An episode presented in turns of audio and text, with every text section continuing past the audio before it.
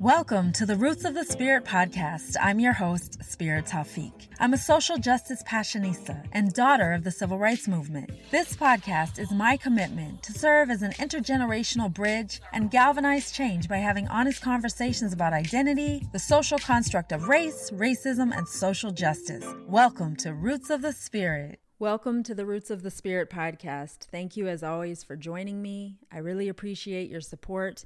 I've been seeing the increase in listeners from around the world, and I really, really can't thank you enough.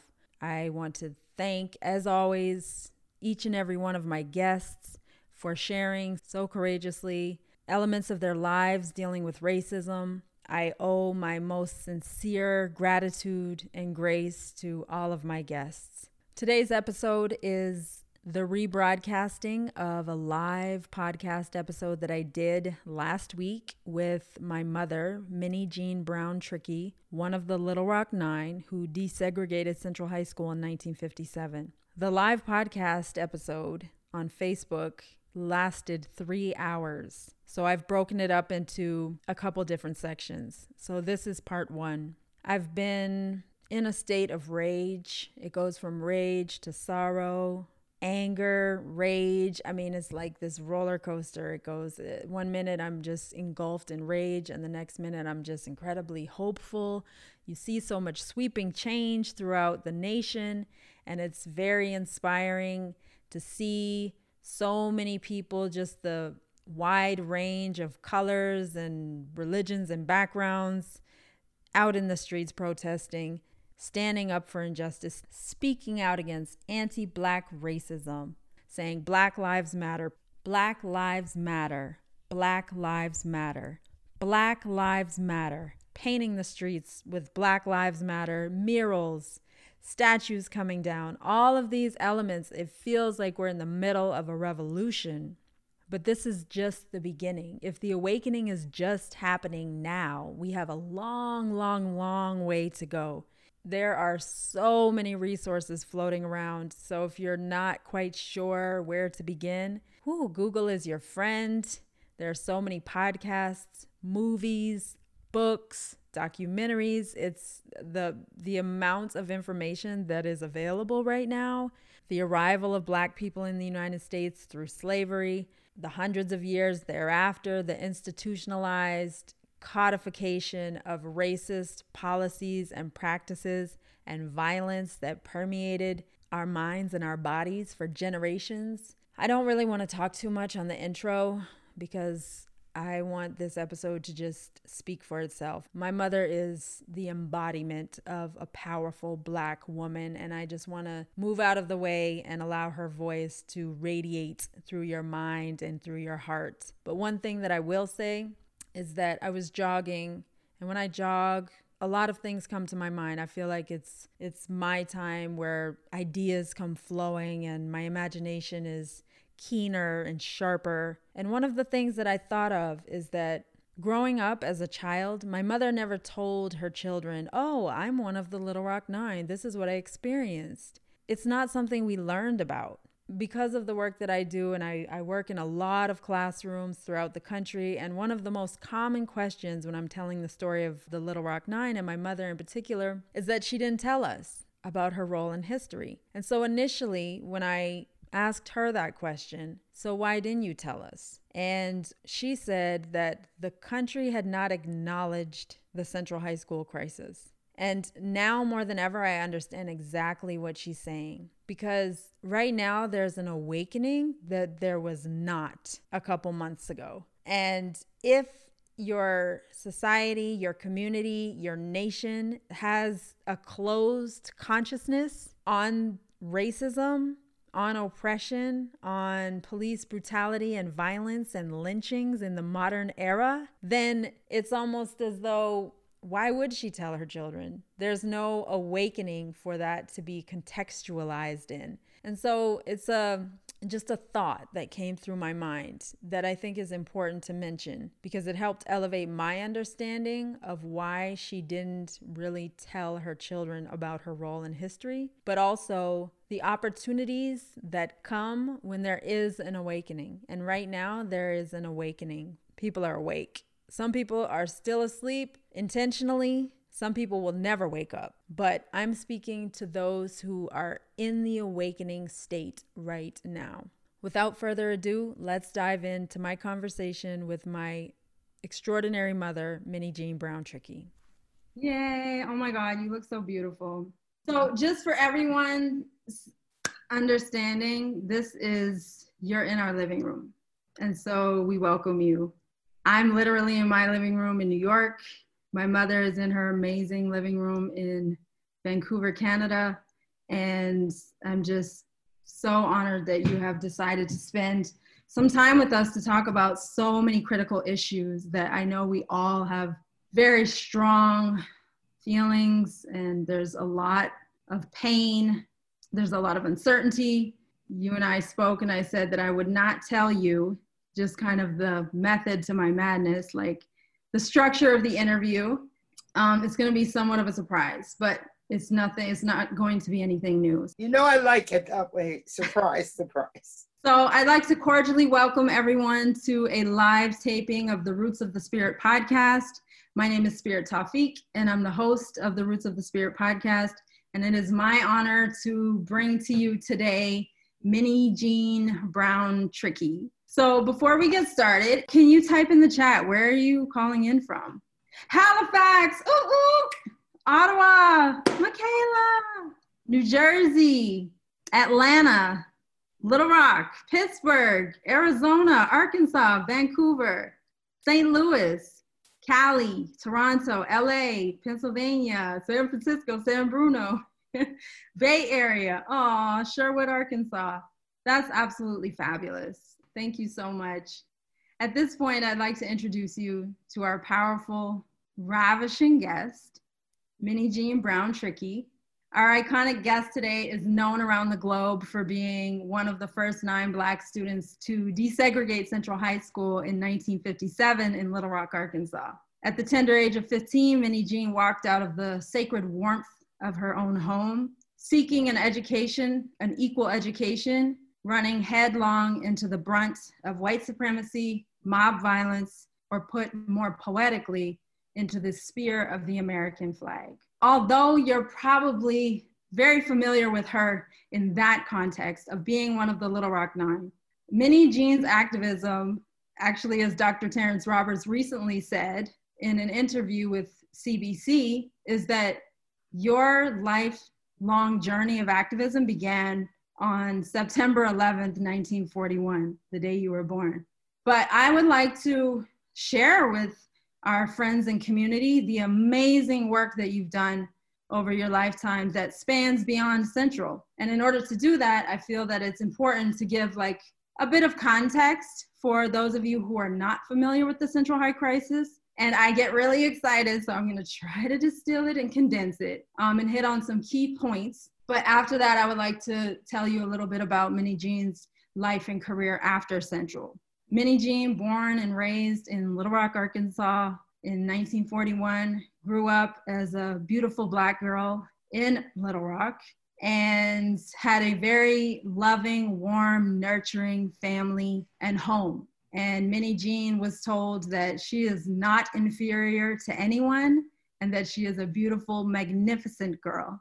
And so she carried that aura and that spirit around with her in the confines of a segregated society. Prior to going to Central High School, Minnie Jean went to the all black Dunbar and then Horace Mann High School. And after the Brown versus Board of Education case in 1954, Minnie Jean and you know her other classmates were given the opportunity to sign up to go to Central High School should they choose voluntarily in essence, she signed her name voluntarily. A list was derived from the list of names that were written down.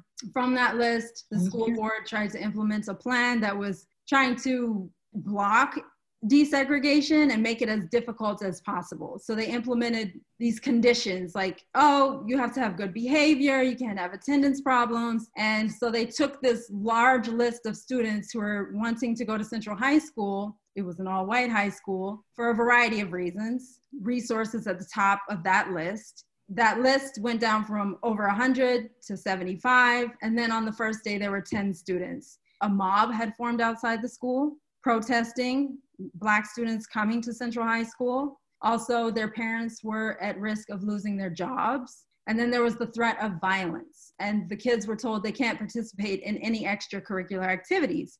So many of the students decided not to go. On the first day, there were 10 students. One student, Jane Hill, did not return after she went to school on the first day, was turned away by the Arkansas National Guard, and met by the mob, which landed down at nine students. Eight of the nine met up at one end of the block. Elizabeth Eckford arrived at school by herself and was in the midst of a mob. And there are iconic photographs of Elizabeth Eckford in the midst of a mob being terrorized as she made her way to the bus stop being barred from Central High School because the governor had called out Arkansas National Guard soldiers to keep the students out. Now I'm to give you like the quickest crash course of subsequent events. They were turned away and then they came back at a certain point under the protection of the city police. The city police could not hold the barricades. The students were whisked away. And then the president, Dwight Eisenhower, made a bold act, a lot of legal negotiation. Ultimately, Eisenhower decided to call in the 101st Airborne, 1,200 soldiers from Kentucky to come to Little Rock, surround the school, and take the Little Rock Nine in on September 25th, 1957. So I'll leave kind of the experience of the school to Minnie Jean should she choose to speak about it. But in essence, that was the first day they made it in. Minnie Jean was suspended for an altercation in the cafeteria and ultimately expelled in February of 1958. Once Minnie Jean was expelled, her, her expulsion notice was world news. Dr. Kenneth and Mamie Clark, who were social psychologists who were instrumental in the Brown versus Board of Education case, heard about Minnie, invited her to New York to finish high school at New Lincoln School. So after Minnie Jean was kicked out of Central, exiled from Little Rock, she finished high school at New Lincoln School in New York City. After that, a few years later, she went to Southern Illinois University, where she was very active in sit ins, in protests, in boycotts. That's where she met my father. And then, in protest of the Vietnam War, they moved to Canada. She continued her activism in Canada working on environmental issues and human rights issues hand in hand with First Nations people. She was the director of Immigrant and Visible Minority Women Against Abuse. She was the executive director of National Capital Alliance on Race Relations. She was a professor of social work at Carleton University, and she worked in the Clinton administration as Deputy Assistant Secretary for Workforce Diversity. In this moment in time, she has been working on Sojourn to the Past, which is an immersive educational journey across the South where young people meet and greet with veterans of the civil rights movement. And there's this robust curriculum to go along with it. To date, it's been 20 years, and you can talk about how many thousands of students that have become family for you. She's the recipient of four honorary doctorate degrees. So her name is really actually Dr. Minnie Jean Brown Trickey.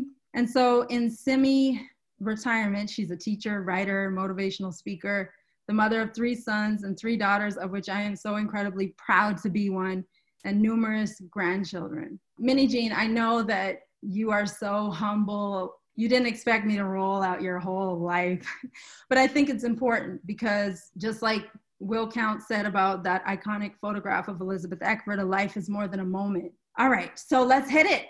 All right. I'm going to espouse a quote that's your quote. And I just want your organic reaction. Okay. Growing up during segregation was like clutching a chain linked fence, looking at a world I was not allowed to participate in. Hey, that's the American way. That was then and that is now. Put simply, not much has changed. I don't know where I'm going with this, but I was in Cape Town, South Africa, actually following you, Spirit. And I was in a museum and there were a group, there was a group of white teachers who were lamenting the townships, which is the segregated area for Black people, a mix of poor and people who have some possessions. And they said, Oh, the townships, isn't that horrible? I said, Excuse me, your townships are high rises. Why don't you look at home? Because this whole idea of always looking elsewhere and not here, oh, that works really well that allows us to be oblivious to the delusion, illusion that is so much the United States. I mean, there are reservations, there's Japanese incarceration, there's unequal schooling, there's there are so many ways of segregations. There's the white support of the government for whites to move into the suburbs. Now they're saying, oh, I live in a bubble. Well, that was created on your behalf. And the other was created on our behalf. You know, my favorite expression hashtag profound intentional ignorance. The only way we can maintain this is to continually miseducate people as to the true history of the United States. I'm just freaking out, and we're going to get to the protests later, but I'm thinking about how much backlash there was against the 1619 project, which totally freaked people out because there's been this sort of story of these Europeans who were looking for uh, religious freedom or whatever. And they came to a completely clean continent and took it. But also, Black people came. So, in the hierarchy of arrival dates, which we're all so invested in, guess what? We've always been here. So, this whole thing of not allowing Black people to feel at home in this space was kind of blown up. She interrupted that narrative, and I'm so glad.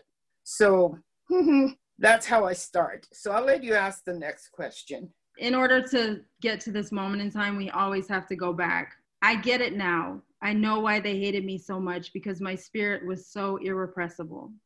Oh, yeah. I'm so proud of that spirit.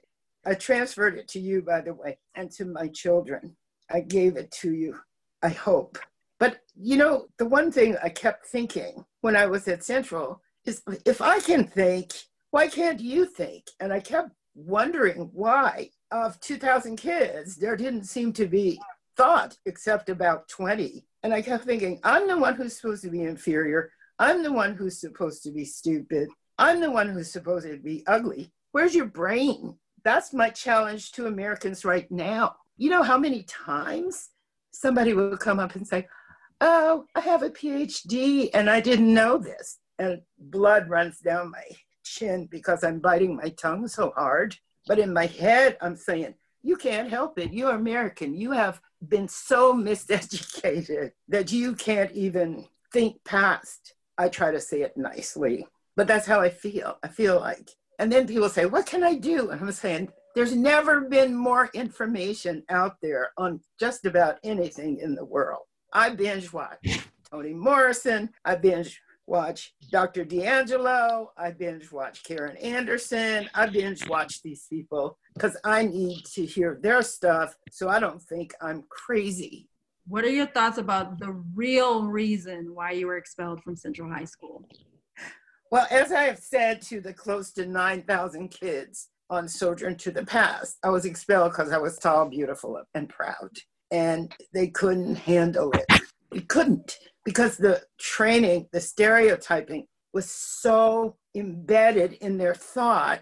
Kill it. You know, it's like just kill this because this contradicts my knowledge. This contradicts what I've been told. This contradicts what I believe. And this girl thinks she's beautiful. How dare she? She thinks she's smart.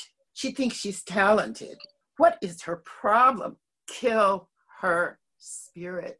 So that's okay. That's them. That's their loss. Because I had a lot of lot to offer, and I thought, wow, they're just as smart as I am. It's their loss. I want to talk about how white people are so constricted and how much energy it takes to be constricted.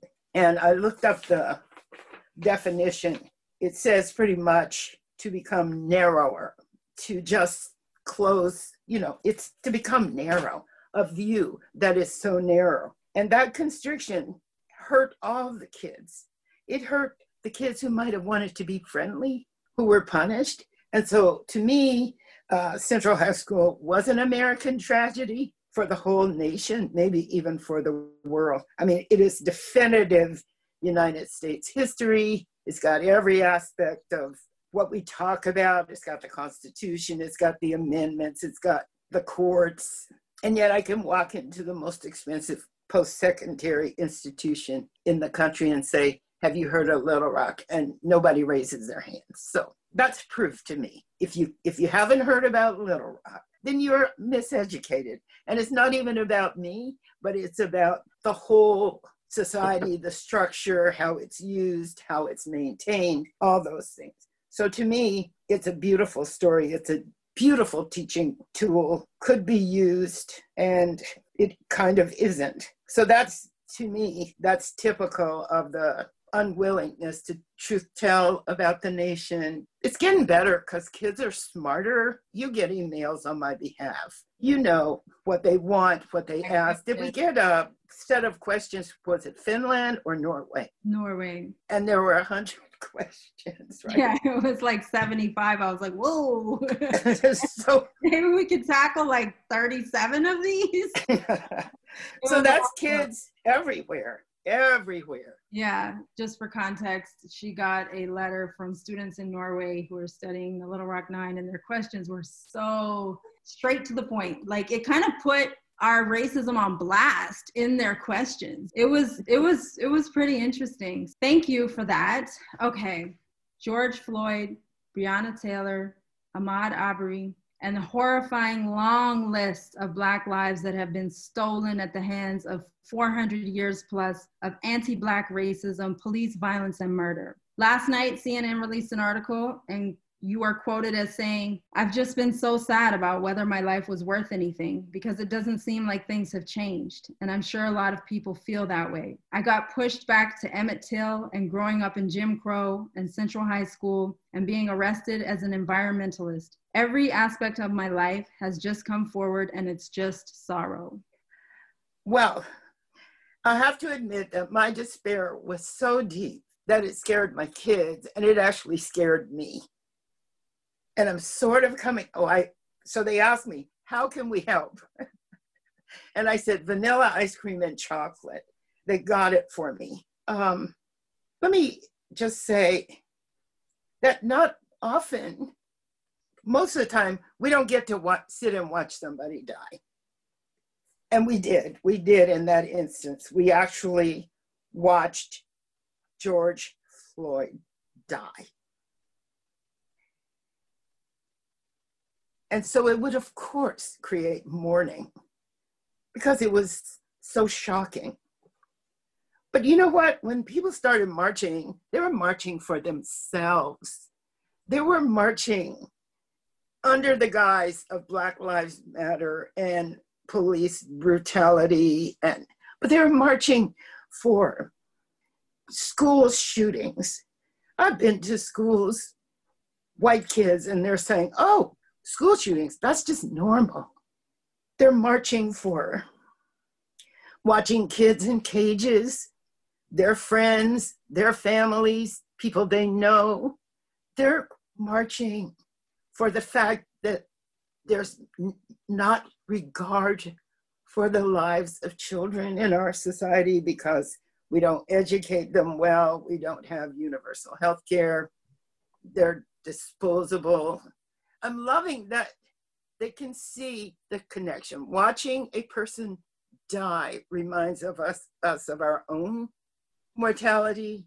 Part of the Sojourn thing is that I have 9,000 letters from kids, every color, every ethnicity, every class, every religion, all kinds of cultures. And I feel that Americans don't know their kids. They haven't listened to them at all because the things they tell me about what they feel and what they think would blow their parents' heads apart. They are worried, they are frightened, they feel uncared for, they feel diminished. But the other part of them marching is that it's pretty scary when you have all these different kinds of people marching. That's what's the fear. Okay, it's okay if these black people march and oh well, whatever. But when their kids and their grandmothers and their cousins start marching, boy, you better bring out the military. You better bring out the big guns. You got to bring out all the armor because that is the most frightening thing that can happen when people see themselves and their own oppressions and can see it and feel that relationship with other people. And I do know that people marching in other countries are calling attention to the issues there. Like one of the really interesting aspects of this was in Canada, they're raising hell. They're saying your discrimination against Black people, against Indigenous people is criminal. Justin Trudeau, you better do something. Canada, come alive, come to truth. I'm loving that people are doing it everywhere because they're sick and tired of the stuff that's going on. So, hmm, that's all I can say is people are marching for their lives and they're marching for all our lives. And I love it. I love it. When Black Lives Matter is fully understood, then it relates to everyone. You know, that's the call to see your own relationship in relation to that. Whew, I'm pumped up, and so I'm not so despondent, but I am because I, I feel all the militarization, all the weaponry that is in the hands of law, quote, enforcement is very dangerous, and kids are going to get hurt, and people are getting hurt, and I'm so sorry for that. And, and you know, yet we're a democracy we're the best, we're exceptional. No, we're not. You're not. You're not. You're not even close to exceptional. So and you got to stop spreading that lie. You got to stop believing it and you got to stop saying it. If I hear somebody say that again, uh oh. I co facilitated a school, a middle school assembly virtually the other day, and a sixth grader said, I find the United States to be very hypocritical. We're always looking at other countries and telling them how they should run their country and talking about human rights violations. And she's like, We have our own oppression right here. I know you know, you work with kids all the time, and like the kids are keenly aware of what's going on. They're so it, smart. It jarred me. They're so smart. But it reminded me of how you look at things in that way. And so, just a phrase White Rage, the book and the the framework philosophy. White Rage. I mean, you know, you don't even have to read the book. Okay, you can binge watch Karen Anderson. You can binge binge watch Robin DiAngelo, White Fragility. You can binge watch anybody. You don't. There's no excuse. I didn't know. Uh, no, no, you can't can't get away with that anymore because they're they're there. I, I, I Kimberlé Crenshaw with intersectionality and you know all these all these things are related. Uh, Dr. King was really a prophet. He said the problems are, put simply, militarism. Well, we can see how much money has been spent on arming the people who are the police, not just local, but the whole sort of body of people who keep people in line and how little has been spent on equality in schools. And I mean, it's so everything is so visible to me. It's, I mean, the COVID thing. Oh my goodness. You're jumping ahead. I know, but it's all related. It's All related. It's all it's related. all related. Okay. We're, so break it down. Break it down. Break down. What did COVID expose that we were so willfully looking away from? Inability to have regard for people and their health and their position in society. I mean, it's to me, it has never been clearer. This George Floyd thing, the COVID, you know, the US has the highest number. I know it makes us crazy because we have this thing on this side saying we're exceptional. And on this side, we're seeing truth so, I mean, how do you reconcile the two sides of your thought? You get to choose. You actually get to choose. So, kind of, that's my challenge. Listen to the kids, they'll tell you. On that note, I mean, just because we're already speaking about it, uh, my sister Star, who I believe is on here, um, we had a call, Black and Brown women convening together just in community to just be among one another when everything kind of just got really intense. And so she was saying that out of Canada was coming the idea to defund the police. And when she first said that, I just like, it's almost like this brick wall came up in front of me because I just know how entrenched law enforcement of various levels, just kind of the institutional element of that. When I first heard it, it kind of threw me. And now it's on the table. And now city politicians are moving forward with trying to reorganize their budgets and trying to defund the police. So I'm just curious your thoughts on that. Well, your average person in the United States sees how equipped these people are, and that somewhere behind all this militarization of the police is some kind of intent to prevent any kind of insurrection or any kind of protest. They're serious, and so they they ha- are prepared. So I'm I'm thinking the defunding is stop giving them all military equipment. What are they? Stormtroopers from the Nazi era? How could they be so equipped? And we're, we're paying attention to that. Can you see it? Is it scary to you? Does it make you hide under your bed at night because these people are serious? Did you see the pictures of the so called rubber bullets? Did you see the kind of weaponry was used? So if Dr. King says we suffer from militarism, poverty, racism, materialism. So the next thing he's going to say is, what about the looters? And I say they suffer from internalized materialism. They can see that people who have made large sums of money doing illegal things or maybe they're in jail. No, actually, they're out, or they get pardoned, or it's not so serious. And maybe you shouldn't be so punitive. And we know that thousands and thousands and thousands of Black and Brown people are in jail for a joint. And now that it's become a middle class white drug, what are we going to do about that? If we think for a couple of minutes how this, this resonates and starts to see the well the ill intent of that kind of militarism. Uh, so why not? They shouldn't have that kind of equipment. Did you see the tanks rolling through the cities? Come on people. Oh tiananmen square. Oh wasn't that terrible? Wake up. Look at home. Pay attention pay attention is this what we want is this what we want for a society? Highly armed people who enforce the status quo? Is that what a democracy is? So, I mean, good luck interrogating that. Black Lives Matter. I know that you have engaged with young people of the global Black Lives Matter movement, that you are in full support and have been since day one. It started off as three absolutely courageous, brave, beautiful Black women who were just sick and tired of seeing their people killed.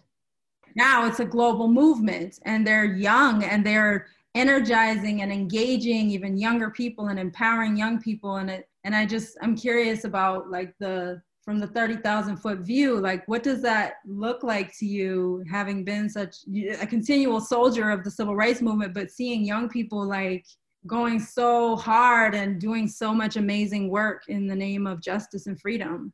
Well, you know, it makes me feel good. And they need help. And that's the thing. I mean, that we just can't sit and say, oh, that's so nice. They're such great organizers. How do we help? How do we help? How do I help as an old woman?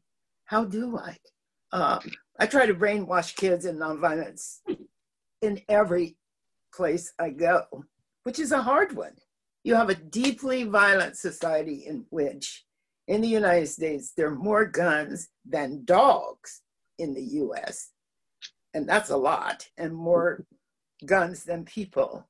So, how do you talk about nonviolence? How do you, the way it's been framed is all erroneous. So, you're trying to try to help kids to think about what is the nature of living a nonviolent life. And I do what I can.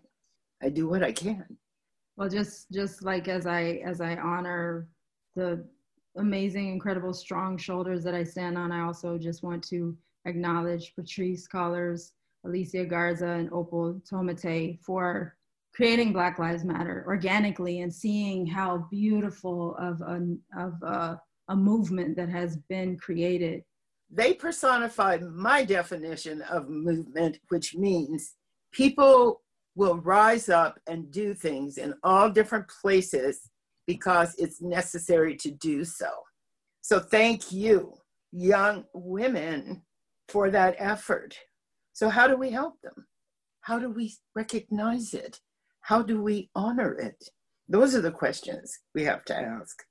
There are so many organizations that are already doing incredible, groundbreaking work. And like in this moment, it's like let's pour into them. Let's let's support them in whatever they need in the infrastructure of their organizations in the movement building in organizing yeah because in the final analysis black lives matter is about all of us you know the expression you're not free if i'm not free just imagine what it would be like not to be so constrained quote as a white person that you would be fearing that you would not know things that you would choose not to know things and you think you can go on with your life. Well, you can't. You must not, because this is this is about all of us. This is about all of us, and that's that's the thing we need to understand. Yeah, actually, Patrisse Cullors, Even though it's been a couple years, I just love this. She was just describing Black Lives Matter, and she said, Black Lives Matter is our call to action. It is a tool to reimagine a world where Black people are free to exist, free to live. It is a tool for our allies to show up differently for us. Black Lives Matter offers a new vision for young Black girls around the world that we deserve to be fought for, and we deserve to call on local governments to show up for us a human rights movement that challenges systematic racism in every single context and then they went on to talk about climate justice and the, and, and the whole intersection of all of these different elements that play into our experience as humans. I really want to get to everyone's questions, so I'm going to try to fold two questions in together. Okay. The quote is Caring for myself is not self indulgence, it is self preservation, and that is an act of political, political warfare. Audre Lorde. And I'd like to end with what does liberation a world rid of the lie of white supremacy, stark inequalities in our schools, the school to prison pipeline, privatized healthcare, and the list goes on. What, in your imagination, does true liberation look like? I think being educated is, you know, what true liberation is about. That we have, that we get educated for real and not this airy fairy thing that we call history and truth, memory. It's it's very simple. Education, you know, I've been to schools where they have everything, unbelievable resources. And I've been to schools where the windows, where they were wearing coats because there was no heat and light bulbs were burned out. And I'm thinking, what? We're exceptional and we allow this and we encourage and maintain this? No, no, no, no exceptional, none. The anti science thing that's so prevalent, we're talking kids should do STEM, but when they find out stuff, they shouldn't talk about it. When they feel terror about climate change, be quiet, Greta. The president dissed Greta. Woohoo! That's he is the mirror because he is the product of American education, people. You need to know that. You need to know that. And if this is what you think your education should produce, just keep doing the same thing and the same way you've been doing it. You get what you produce. So I know nobody wants to admit that he's the definitive product of American education, but he is. That's how I see it. He's a mirror. He's a mirror. Good luck. Just to close out. I know I didn't answer the question because I don't. What was the question? well, I'm going to go back to the caring for myself is not self-indulgence, it's self-preservation. Talk to me about your garden. And then Yeah, well, Audre Lorde, she, she might have said that, but she was an activist till she died, okay? So, okay. So that's a that's a that's an affirmation that we have to make to ourselves so my despondency doesn't take over or should it be anger so it doesn't take over? My care is my flower garden, which is monumentally beautiful because I had time to work in it because of my quarantine. So I have to walk out there every morning and say, This is creation. This is creation. This is about beauty. This is about love. And this is what I need to see to calm myself. And I think we should all find something that allows us to calm ourselves so we can be ready to meet another day. So during this period, I'm doing Zoom things with, I kind of did a kind of Zoom graduation for a couple of groups. So I'm not exactly just rolling over and playing dead, but I have to remember what beautiful is. Of course, my grandson, but I also, or my grandchildren, but I use my garden to help me remember about love and peace and what's possible. Thank you so much, Mother Minnie Jean Brown Trickey. I mean, you know, these things could go on for hours and hours and hours. Well, I would like to um, invite anyone to, if you're interested in asking a question, I can unmute you and you can ask out loud and or you can type it in the chat. Let's see, let me roll over. I did see a hand, yes. Okay, Jaleesa. Yay, welcome Jaleesa. Hi, how are you? Hi. Hi, Minnie Jean. I don't know if you remember me. I do. How are you? I'm great. How are you? I'm great. My mom wanted to be a part of the call, but uh, she was unable to make it tonight. But um, I'm so happy to be able to meet with you again and be on a conversation with you and your daughter this time instead of you and your sister Phyllis. yeah, girl. Mm, Phyllis. we all know Phyllis. That's my cousin. That's that's my whole heart right there. Um, but let Phyllis me get things I'm too nice. that yeah, that sounds like. I don't think I'm nice at all, but anyway. Um, Go ahead. Question. I typed this question, so please feel free to skip over it, Spirit. But I, since we have met, I have began my career in activism. I helped organize the first protest in Pittsburgh, according like going along with the Black Lives Matter movement, in accordance with uh, George Floyd's death. And I'm since then I've been attending the marches and the protests and still being a part of that organizing community. So I just wanted your advice to sustain longevity in a career of activism because I am learning very quickly how tiring it can be and how much work really goes into, you know, being an activist and being an organizer and trying to be a leader. Well, try not to be a leader. Okay, that made the first space um, because that's very taxing. And that if we think about what is our role in in sort of activism, it's mostly modeling and um, having a very true commitment to ourselves and and that whole thing about self-care. I'm not sure some of the times I don't even know if self care is possible, or at least when I was younger, I didn't. Uh, but then apparently, you really do have to work at not burning yourself out because you're up against formidable enemies. I call it the biggest death machine ever put together in the world, okay? In in the United States. You're really so you really I think you have to try to do small things rather get small victories if you can help to work with young young people about nonviolence so that by the time you get to be a certain age, you've already internalized violence to the point where a sort of nihilism and all that. So catching kids really early, talking to them and helping them. Because you have to have some victories, and maybe those are the kinds of victories that we get rather than transforming the whole system. They are not going to defund the police, but we can, at least in our mind, understand what defunding the police means.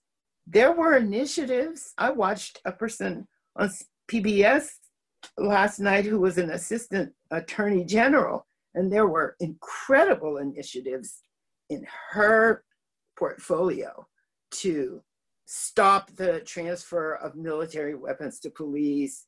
There were the consent decrees for police departments, uh, all kinds of initiatives which were undone with the change in administration. So we we can get information from the work that other people will be doing and not always reinventing the wheel. That I think is is my main advice to activists.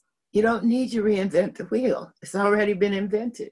You access what has already happened and the learning that has taken place and the information that's been shared. So that may be our, our most important duty is to find out what's been done, how it was done, and don't try to really try to start over. And so often when I'm talking to groups, first they don't know what's been done.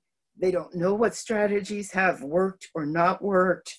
They haven't done the research and all kinds of things. So if we look at the principles of nonviolence, when they talk about direct action on the other page, one of the things they're saying, you've got to know everything about your issue and you've got to know what your opponents think. So it's a huge, you're right, it's big, but you don't have to start over. And that's that's the key.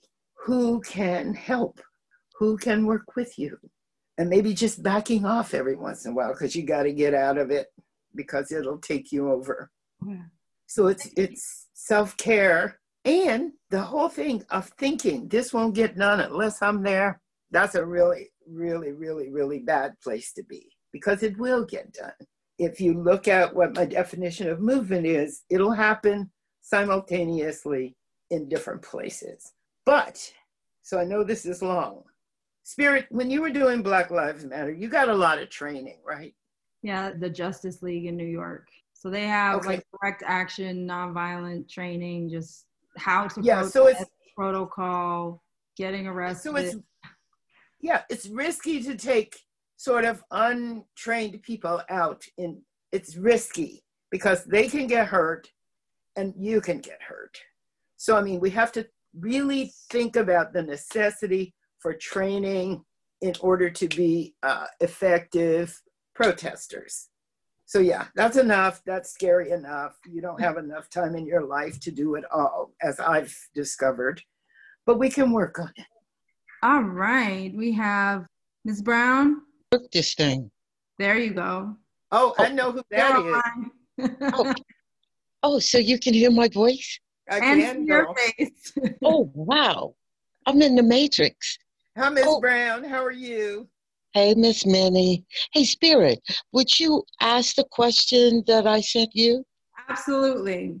I am baffled by the rhetoric. This is the younger generation's fight. It creates division. How is it we're in this together with COVID 19, but it's the younger generation's fight when it relates to protests against police brutality and racism? It has always been the brave, undaunted, courageous activism of children, teenagers, and young adults that made and continues to bring social justice reforms in this country and worldwide. I don't want to believe that this fight solely belongs to the younger generation. I regret that the work done in the 50s and 60s was not finished and a new generation inherited centuries of racial inequality, institutional segregation, white supremacy, and oppression. But we, the old generation, we got your back. Absolutely. Thank you for that. I mean, you know, we shouldn't we need to protect the young people. That, that's our role. We need to protect them. I mean, part of the reason they can go out is because we're scared, we're going to lose our car, we can't somebody's going to see us and punish us because there's a lot of punishment for activism. But we have to take care of those young people, and that's that's our role. I'm not going to try to tell them what to do because you know that doesn't work, but I can pay attention and I can help in some way. Somebody was talking about a T-shirt that says "We're not our ancestors' activists" or something like that, and I'm thinking, okay, but if you say so, right? But you're standing right on my personal shoulder, okay? You better know that.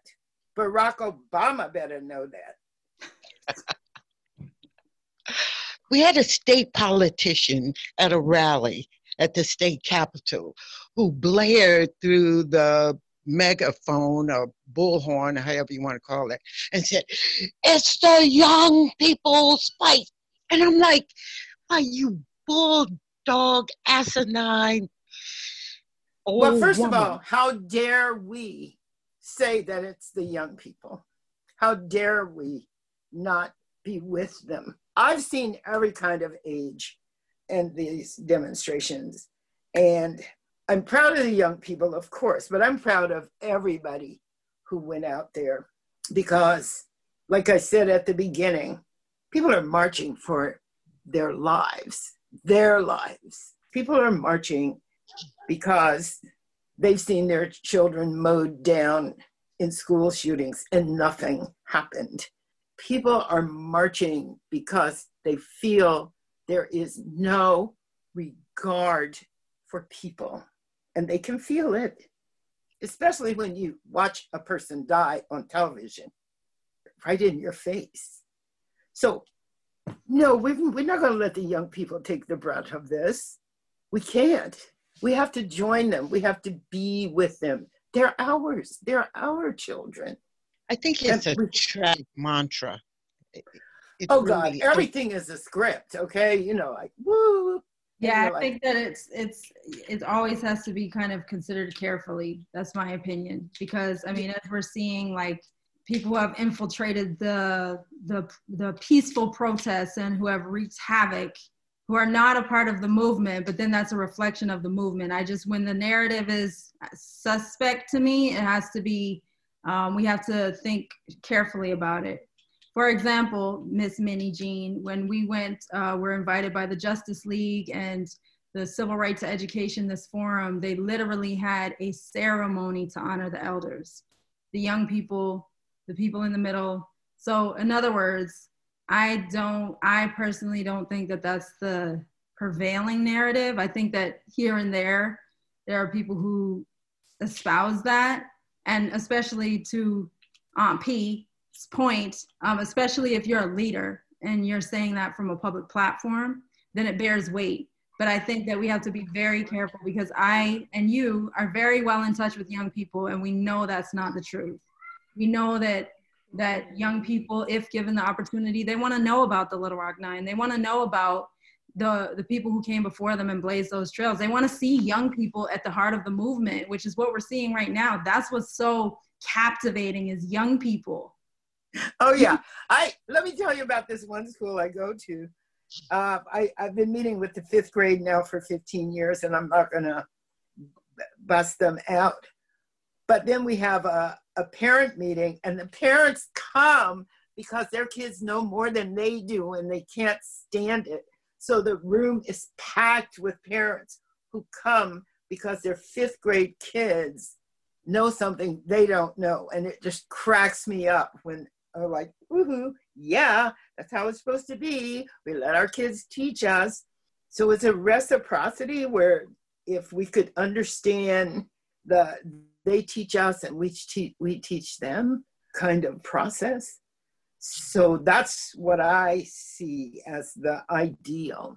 Like, okay, I'm quickly gonna say, in uh, even in Selma, uh, we know about John Lewis and Hosea Williams, and Dr. King, Viola Liuzzo, Jim Reeb, two white people who got killed, Jimmy Lee Jackson. But we don't know the people who were cooking pots of beans and who were making Kool Aid and ice water for the protesters. So this has always been a combined movement. So we have to kind of understand that, right? Our mama, geez, I think my mama was the best activist of all because she let all kinds of crazy stuff go on at her dining room table. And that's how it all begins. That's how it all begins. I have a question from Trey. Hi. There, yay, you. Trey. Hi, I'm here. I'm here. Hi. It's very nice to meet you, Minnie Dream. Hi, nice to meet you too. Thank you uh, for talking to us tonight. I had a um, an unusual question for you. I hope it's not too unusual. Don't I'm worry. I'm I'm wondering about the backlash.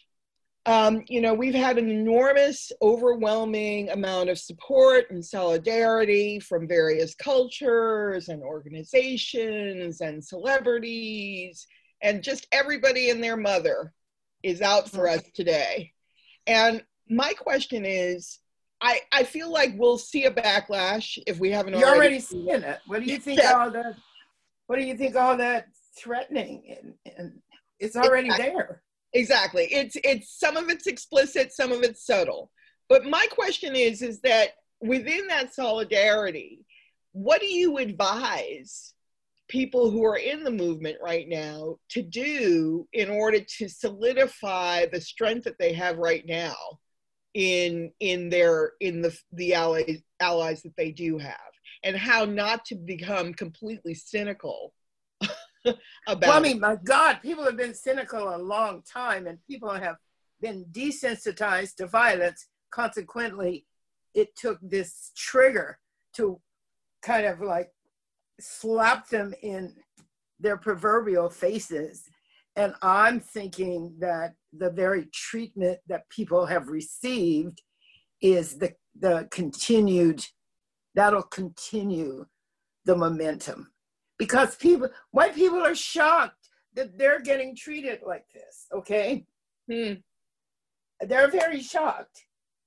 And I think a lot of times they thought they were immune to this kind of treatment and that it was just for the other. But now that it's for them, I think that's the momentum that has to keep, that keeps it going. It's that shock.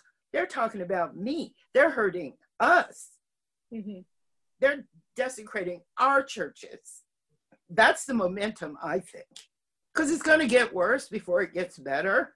And unfortunately, because the powers that be, whoever they happen to be, can't tolerate an uprising that it has the kind of diversity that this one has.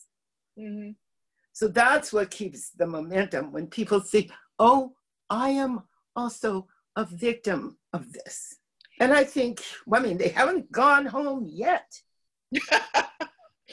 do you think do you think that there's anything that we can do politically or strategically that can actually solidify our position? Well, you know what? When my kids were growing up, we had a list on the fridge of people to boycott because of South Africa. Stop buying stuff, okay? Yeah. Just stop it. Just stop it. I was talking to a group of kids and they were saying they're really tired of the the quarantine and I said, "Why?" Well, we want to go out. Well, what are you going to do when you go?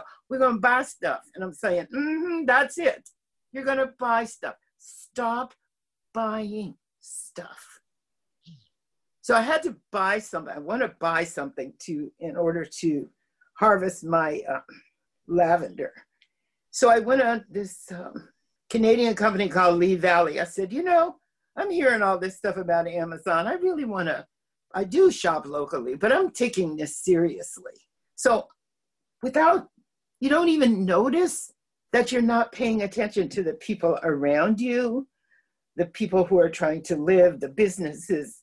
It's kind of like you, you don't, you don't notice because the power, the magnetism of online shopping is so great, the corporate Amazonian kind of thing. And I was like, you know, I slapped myself in my own face because the first thing I did was go to Amazon to look for that product. And then shook myself for a minute and said, I can get that from a local company. Mm. I had a big fight. You know who I am. You know who you are about people going to Chick fil A who made their feelings and beliefs very clear. Yeah. And you see Black people land up all around the corner. And when I say you shouldn't give them your money, it's not just Black people. I don't care.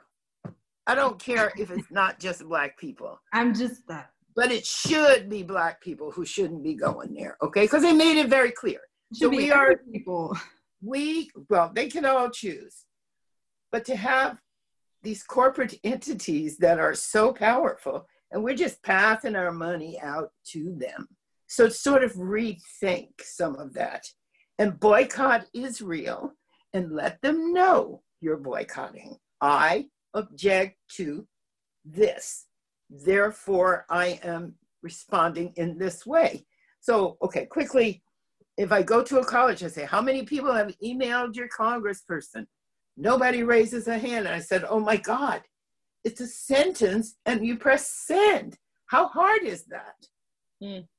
Can I couple on a, a, a, a part B that is, is much related to Trey's question, but coming from Sam? Um, yeah. Curious to hear Jean's perspective on the importance of the vote and the evolving means of voter suppre- suppression, long wait lines, lack of mail-in ballot opportunities, et cetera, which can be used along with protests and donations to influence change. Well, that's what I mean about it's going to get worse before it gets better because there are just all kinds of diabolical aspects of no regard for the people, okay? I was talking to a person who was saying, Oh, I live in the best place in the world, blah, blah, blah, blah. And I said, You know what? You've been everywhere and you know better than that. I mean, so part of challenging voter suppression is to stop believing that it's the answer to everything. And, it, and one of the reasons we know that it's really important is how much they try to stop it. So we have to understand that they're not just stopping black people, okay, with, with their gerrymandering and voter suppression. They're stopping all kinds of people. So you may say, well, they're not stopping me, but they're stopping somebody else. So, how do we challenge voter suppression? Well, we do that thing like send an email, make a phone call, write a letter to let them know that we're not tolerating it. And there's such a thing as critical mass. If a lot of people did that, it would actually make a difference. But a lot of people don't. So, yeah, the diabolical stuff is alive and well, and it's in operation as we speak, and they're doing whoever they may be, whatever enemy is working at it, right? Suppressing the vote, making it impossible. You know what? The US is always, oh, we have to go and observe their voting process. Who the hell is observing yours, right? I love this quote from Lynette. I think there is a need to decentralize this idea of leaders, understanding that we all have an integral role to, pl- role to play, that we don't all have to be marching, and that all of our ministries lie in different places in writing and observing and feeding and joy making and funding and documenting, healing, providing, holding safe spaces, and educating. So, see, I don't have to answer any question because you already have the answers. Thank you for that. That was beautiful trust yourselves that you know how to do this. That's a really important thing. Trusting ourselves that we're capable and we know how to do things. It's some amazing, that's some serious love for self and belief in self and belief in our capability and our possibility and our potential. So, I mean, if we talk about that girl 60 plus years ago, why I drove them crazy is because I had a positive self regard for myself. And hey, enjoy it when you make them crazy, okay?